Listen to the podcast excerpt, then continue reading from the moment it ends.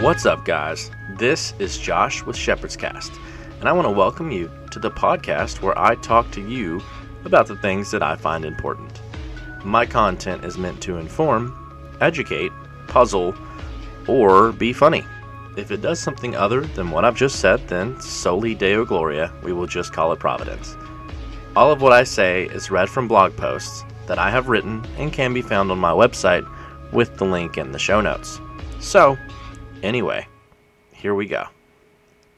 So, without any further pause, today we're going to be digging through Psalm 25, 4 through 5.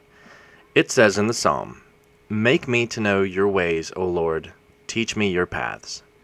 Lead me in your truth and teach me, for you are the God of my salvation. For you I wait all day long. Psalm 25, 4 through 5. In the Reformed tradition, we are often known for highlighting our view of the doctrine of God. We hold to a view that puts God in control of all things, including the freedom of our very will. Pastor and theologian R.C. Sproul is known for using the phrase, There are no maverick molecules in the entire universe, in order to describe the true sovereignty of God. What R.C. means when he says this is that there is not one thing that God is not in control of. If there was even one molecule, this would show that God is, in fact, not sovereign over all things, and the entire divine plan wouldn't be trustworthy. You can probably illustrate this idea better on less philosophical grounds by asking, Can God make a rock so large he cannot pick it up? The answer, of course, is no. Beyond the simple fact that it is out of the realm of possibilities, it is what we would call a nonsense question. Put another way, it is an attempt to posit a logical question with an illogical conclusion. We often refer back to different statements made by David in his doxology in the Psalms when defining the sovereignty of God. As an example, in Psalm 74, starting in verse 13, David begins by describing the power of God over nature. You divided the sea by your might, you broke the heads of the sea monsters on the waters. At the very creation, we can see that God, with his might, divided the sea. Who else could we attribute this to? In Psalm 25, David is asking God to show him his paths, to make David to know his ways. Of course, we know and understand that David is asking God to teach him his ways. But the ESV rendering of this passage alludes to an almost divine enlightenment or special revelation, as if David is asking for a change of mind and the making of understanding towards God's ways, a continued pointing toward the sovereignty of God in all things, including the gaining of knowledge.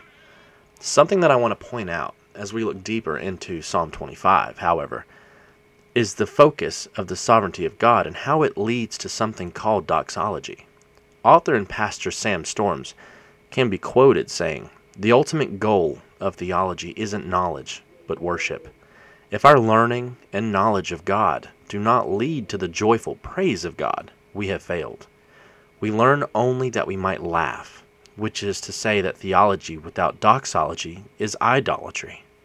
The only theology worth studying is a theology that can be sung. This leads us to the purpose of my podcast for today and that is to determine what exactly doxology is. The literal definition of the word doxology describes it as something that is an expression of praise to God.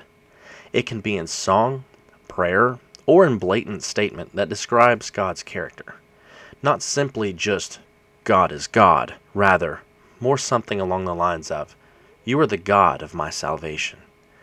It is a statement of truth that exhorts the God of the universe, that expresses his glory, that bellows forth from you in spirit and in truth, as it says in John 4 23 through 24. In my experience, it is almost a my cup runneth over moment when Scripture pushes me to any form of doxology. From the passages mentioned earlier, we can easily note this expression towards the end of those verses. For you are the God of my salvation. For you I wait all day long. I want to pause for a moment and express that I know that in all actuality, by most definitions, The entirety of the psalm would be considered a doxology, as a song of worship to God. However, I wanted to use obvious examples in order to be able to see it more clearly in the future as we are studying through Scripture. Another clear example of doxology in Scripture would be following Paul's introduction in Ephesians. Ephesians 1 3 says, Blessed be the God and Father of our Lord Jesus Christ, who has blessed us in Christ with every spiritual blessing in the heavenly places. Verse 4 continues to say, Even as he chose us in him before the foundations of the world, that we should be holy and blameless before him. This is not uncommon in Paul's epistles following the introduction. It's almost as if the writer gets caught up in the description and name of God, describing him in such a way as to worship him in letter. I wanted to make sure that this was defined for my listeners, not simply to build your vocabulary of Christianese, but to communicate my own convictions in my own study. Does Scripture lead you to doxology? How often are the attributes of God falling dryly from your lips an expression when you discuss theology or talk about things with people involving your Christian walk. Likewise, how often is the love of God expressed in your communication of who He is? How often is He worshiped from your expression of who He is? Why? Or maybe why not? Are you doing it because you want to, or because people tell you that you should? David had plenty to worry about as king, and yet, even asking to know the truths of God pushed him to worshiping God. Likewise, Paul, in simply introducing himself in his letters, could not help but to express worship for his God, exalting him by merely defining the things that he had done. God, in the definition of his own name, expressed it in the form of who he is, alongside the accolades of a Savior from Egypt in Exodus 34. This tradition took hold in future explanations not as an expression of accolades or the name of God, but in worship of who God is. I want to thank you for taking the time to listen to this podcast. It is always a pleasure to bring the Word of God to those who are seeking to know more about Him. The final word of the day comes to us from a progressive pastor seeking to give some clout to one of her friends. The Cage Free Calvinist is the best meme page I've ever seen. a special thanks to Jesus Wannabeez for allowing me to use their newest track, Ephesians 6, in my intro and outro music. You can find a link to their Spotify in the show notes. And, as always, do everything that you do to the glory of God forever and ever. Amen.